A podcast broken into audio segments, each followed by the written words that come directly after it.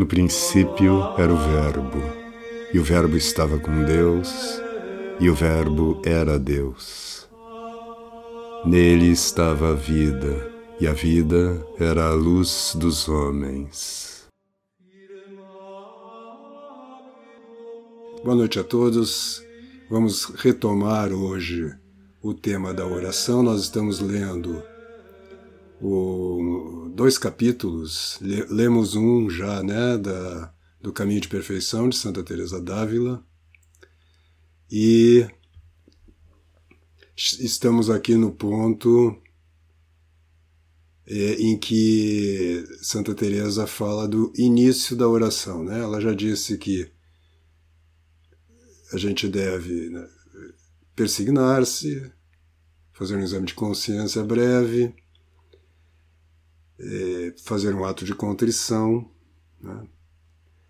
e procurar companhia, como ela diz, né? o próprio Jesus Cristo, é, imaginar Jesus Cristo junto de nós. E este trabalho, como a gente comentou ontem, é, é um trabalho não só para o momento de oração, mas que a gente deve estender ao nosso dia inteiro, né? lembrar da presença de Deus. E Santa Teresa sugere que se utilize de alguns artifícios, como imaginar mesmo a figura né, de Jesus Cristo. Agora ela vai dizer, ó, no início do capítulo 42, ela diz que para ajudar nisto, Diz ela para as irmãs: procurai trazer uma imagem ou retrato desse Senhor, não para trazê-lo no peito e nunca o olhar, mas para muitas vezes falar com ele, que ele vos dará o que falar. Então aqui tem um ponto já importante, não é? Que é na medida em que nós entramos em contato com Deus, em que é, procuramos um diálogo com Ele, procuramos estar na presença dele, e Ele mesmo vai agindo em nossa alma e sugerindo a nossa oração também, sugerindo pensamentos que muitas vezes nós imaginamos que estão brotando de nós mesmos, porque não dá para fazer essa distinção é, imediata. Né? Isso aí só os santos lá, muito adiantados já, conseguem perceber, não é? distinguir os pensamentos que surgem a partir do seu próprio eu, vamos dizer assim, mas é, e dos pensamentos que são sugeridos, né, são como que soprados pelo Espírito Santo na nossa alma.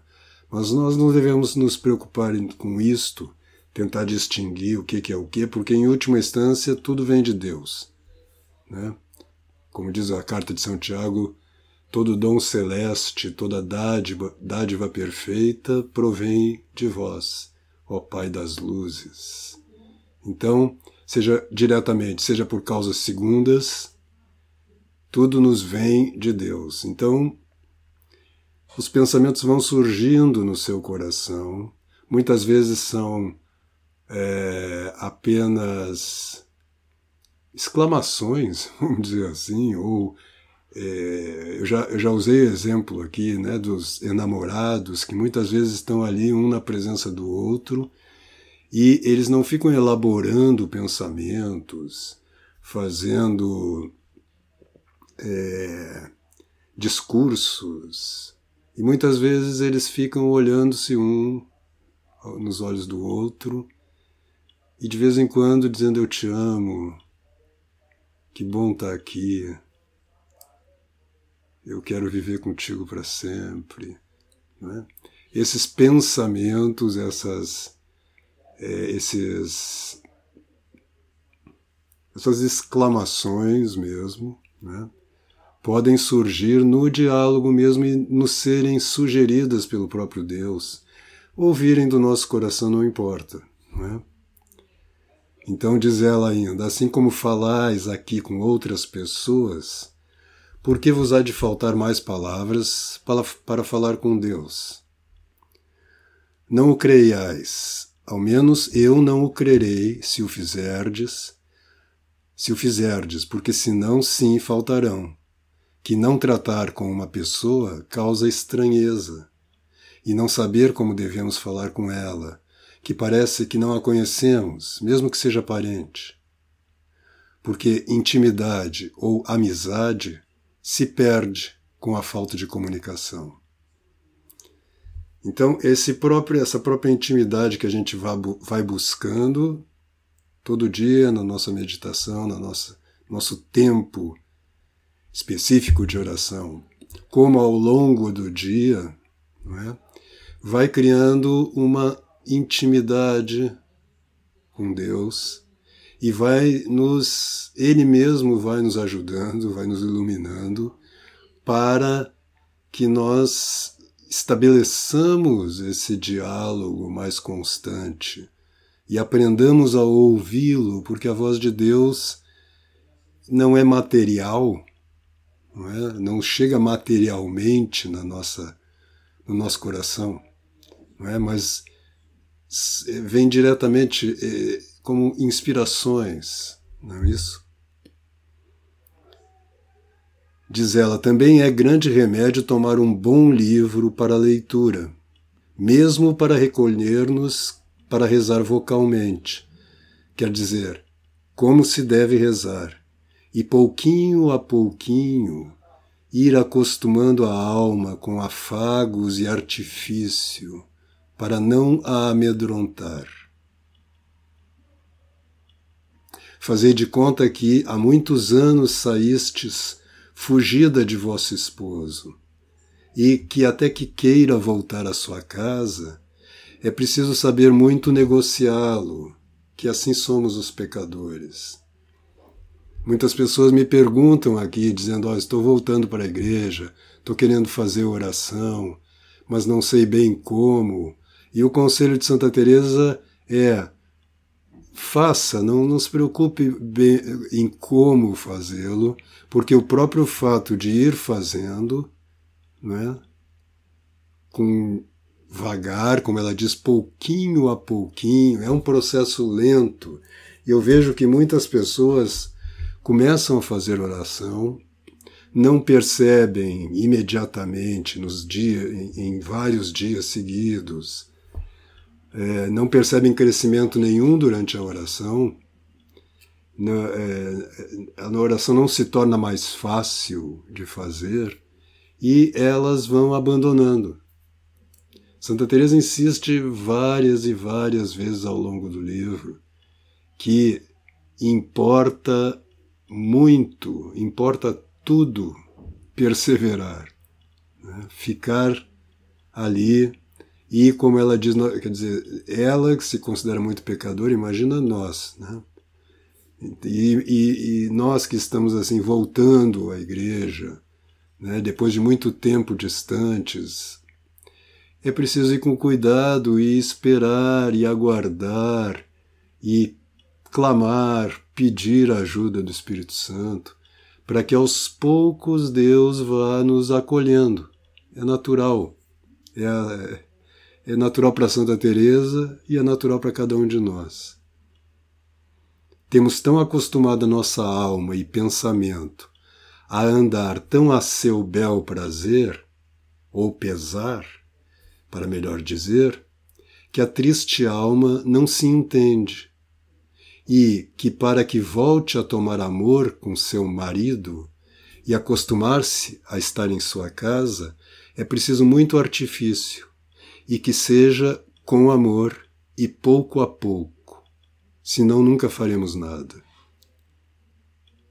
Veja, ela de novo insiste no mesmo parágrafo, ela retorna pouco a pouco, porque ela mesma percebia nas suas filhas espirituais essa, esse afã que a gente tem de já fazer uma oração perfeita, fazer uma oração alta. E ela diz: isto depende do tempo. É como subir uma montanha. Nós não conseguimos chegar no topo imediatamente.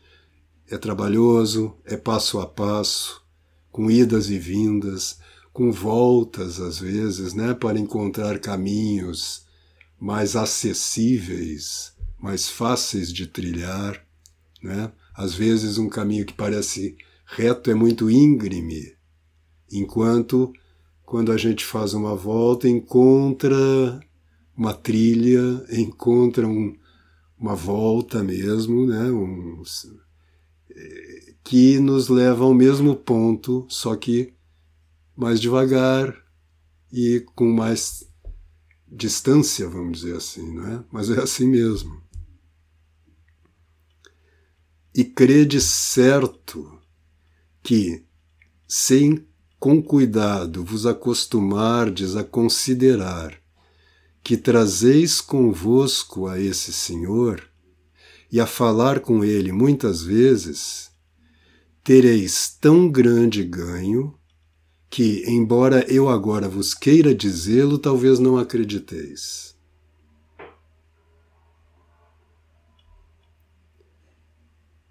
Deus habita no nosso coração. Nós não conseguimos perceber isso porque ele é imaterial, não é? Nós percebemos os efeitos disto. Então não tente captar a presença de Deus diretamente, porque você não vai captar mesmo a presença dos seus amigos. Você só capta através do corpo deles, não é isto? Deus não tem corpo. Jesus tem um corpo ressuscitado, mas é um corpo sutil, que serve mesmo né, de contato conosco, ele faz a mediação, mas ainda assim não é perceptível internamente, nós não percebemos a ação direta de Deus, mas nós percebemos as suas consequências.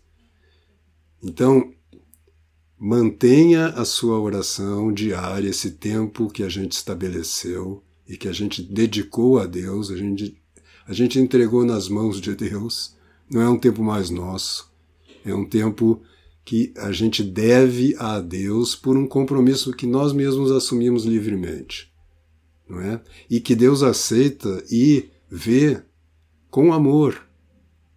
Deus é misericordioso, é amoroso. Então, quando a gente outro dia citava aquela passagem da Bíblia que diz: quando a gente dá um passo, Deus dá cem em direção a nós. Não é? e mantendo o que, o que eu dizia, e como é que eu sei que a minha oração está sendo ouvida e atendida por Deus? Não é dentro da própria oração que a gente percebe isto, não é diretamente, mas pelos efeitos que ao longo das semanas, dos meses, e essa oração diária vai tendo na nossa vida. Alguns hábitos a gente muda sem perceber. A gente para. Já me aconteceu algumas vezes, eu não sou santo, às vezes as pessoas até fazem uns comentários aqui que me deixam constrangido, porque eu não sou santo. Eu só estudei muito o assunto né, e tento viver a vida de oração, dos sacramentos, etc. E tenho feito, eh, tenho passado para vocês aqui o muito que já li sobre o assunto. E às vezes, como tenho feito, é, lendo textos dos santos mesmo, né? Mas então eu dizia que às vezes eu me dou conta que e eu tenho um determinado mau hábito, um determinado movimento da ira, por exemplo, que simplesmente deixou de acontecer. Não fui eu diretamente que trabalhei aquela virtude, mas Considerei isso na oração muitas vezes e fiz uma oração mental diária ao longo de muitas semanas e Deus vai como que reformulando, restaurando a minha alma, sem que eu saiba como. Como Santa Teresa diz no início do capítulo que nós lemos ontem, né? Nós não sabemos como Deus age, né? nós percebemos sim o efeito da sua ação sobre a nossa vida. E, particularmente, sobre a nossa vida interior, sobre a nossa alma. Porque hoje em dia, muitas vezes, as pessoas se preocupam com a ação de Deus nos seus negócios, nas suas preocupações, né, nas nos seus obstáculos, nas dificuldades do dia a dia. Deus age aí também. Mas muitas vezes a ação de Deus não é diretamente sobre essas situações externas, mas sobre a maneira como a gente se vê né, se, com elas, como a gente trata com essas situações. E a nossa maneira de tratar os assuntos do nosso dia a dia, cotidianos, é que vai modificando as situações, e não uma modificação externa, feita diretamente sobre as situações, sem que isso tenha repercussão nenhuma na sua alma. Deus não se importa muito com isso, porque Deus se importa com as almas, né, com a salvação das almas. Né? E tu, todo o universo material foi criado para que nós encontremos a Deus, dialoguemos com Deus, vivamos a nossa vida, né, cresçamos e, e, finalmente, na nossa morte, unamos-nos a Deus eternamente. É? Então ele está preocupado com as almas, com os homens, com os seres humanos. É? Então, esses efeitos da oração você vai percebendo na sua alma, você vai abandonando alguns hábitos, adquirindo alguns outros bons hábitos, bons costumes, não no sentido puramente moral. Por exemplo, o bom costume de lembrar-se da presença de Deus, de dialogar com Ele ao longo do dia, que é, na verdade, é um excelente costume, porque isso deve, deve, deve estar no centro da nossa, da nossa vida e ordenar todo o resto. Né? Então, como Santa Teresa diz, quando a gente se, vai se acostumando com esse diálogo, dedicando um tempo particular, né, em que a gente dialoga diretamente com Deus, esquecendo dos nossos problemas cotidianos e imediatos, né? E dialogando com Ele, isto ao longo dos, dos meses vai nos dando o hábito de estar sempre na presença de Deus. Né? Então, que Deus nos abençoe, que Deus abençoe a todos vocês e haja, mande o seu Espírito Santo para vocês, de tal forma que nós cresçamos na vida de oração, na vida cristã, né? e vivamos com mais continuidade, com mais constância na presença de Deus. Porque Deus está sempre presente para nós, mas muitas vezes nós não estamos presentes para Ele, nós estamos ocupados em outras coisas e voltamos as costas para Ele. Nós podemos nos preocupar com todas as coisas, com todos os nossos afazeres diários, sem voltar as costas para Ele, porque uma coisa não impede a outra. Deus abarca o universo, transcende o universo. Não é? Então chegamos no nosso tempo hoje. Muito obrigado pela presença de todos. Fiquem com Deus e continuamos amanhã a tratar sobre a oração, lendo aqui a, o resto do capítulo de Santa Teresa e depois aprofundando mais com outros escritos é, a vida de meditação chamada oração mental, para que todos nós cresçamos nesta vida de oração. Fiquem com Deus e até amanhã.